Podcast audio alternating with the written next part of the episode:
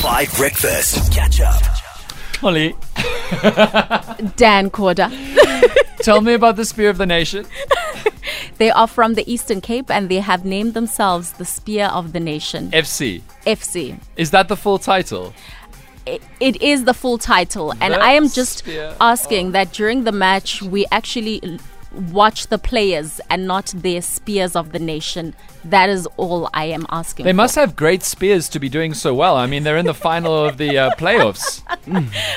I- didn't know it had anything to do with spears, but I guess that has been quite helpful for them. I mean, sport is a war, and you've got to have weapons. Spear of the Nation. Didn't you tell me that they beat Real Madrid? Yes. I am loving the ABC Motsepe playoffs. I mean, they've been so creative in the names of the clubs, and I, I I'm hoping that the Spear of the Nation actually uh, goes through.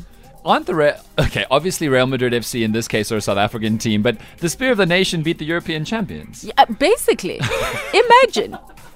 You don't have to imagine; it just happened. Shout out! I'm amazed that the Spear of the Nation isn't from KZN. I must say, it's very impressive that it's from it's from the Eastern Cape. Okay, let's do your weather quickly.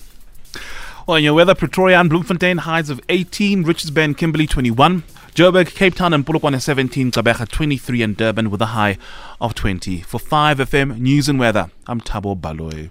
I'm trying to think of a more a more wild soccer team name, but I can't. I don't have anything. The smile on your face, Dan. Catch up on some of the best moments from 5 Breakfast by going to 5FM's catch up page on the 5FM app or 5FM.co.za.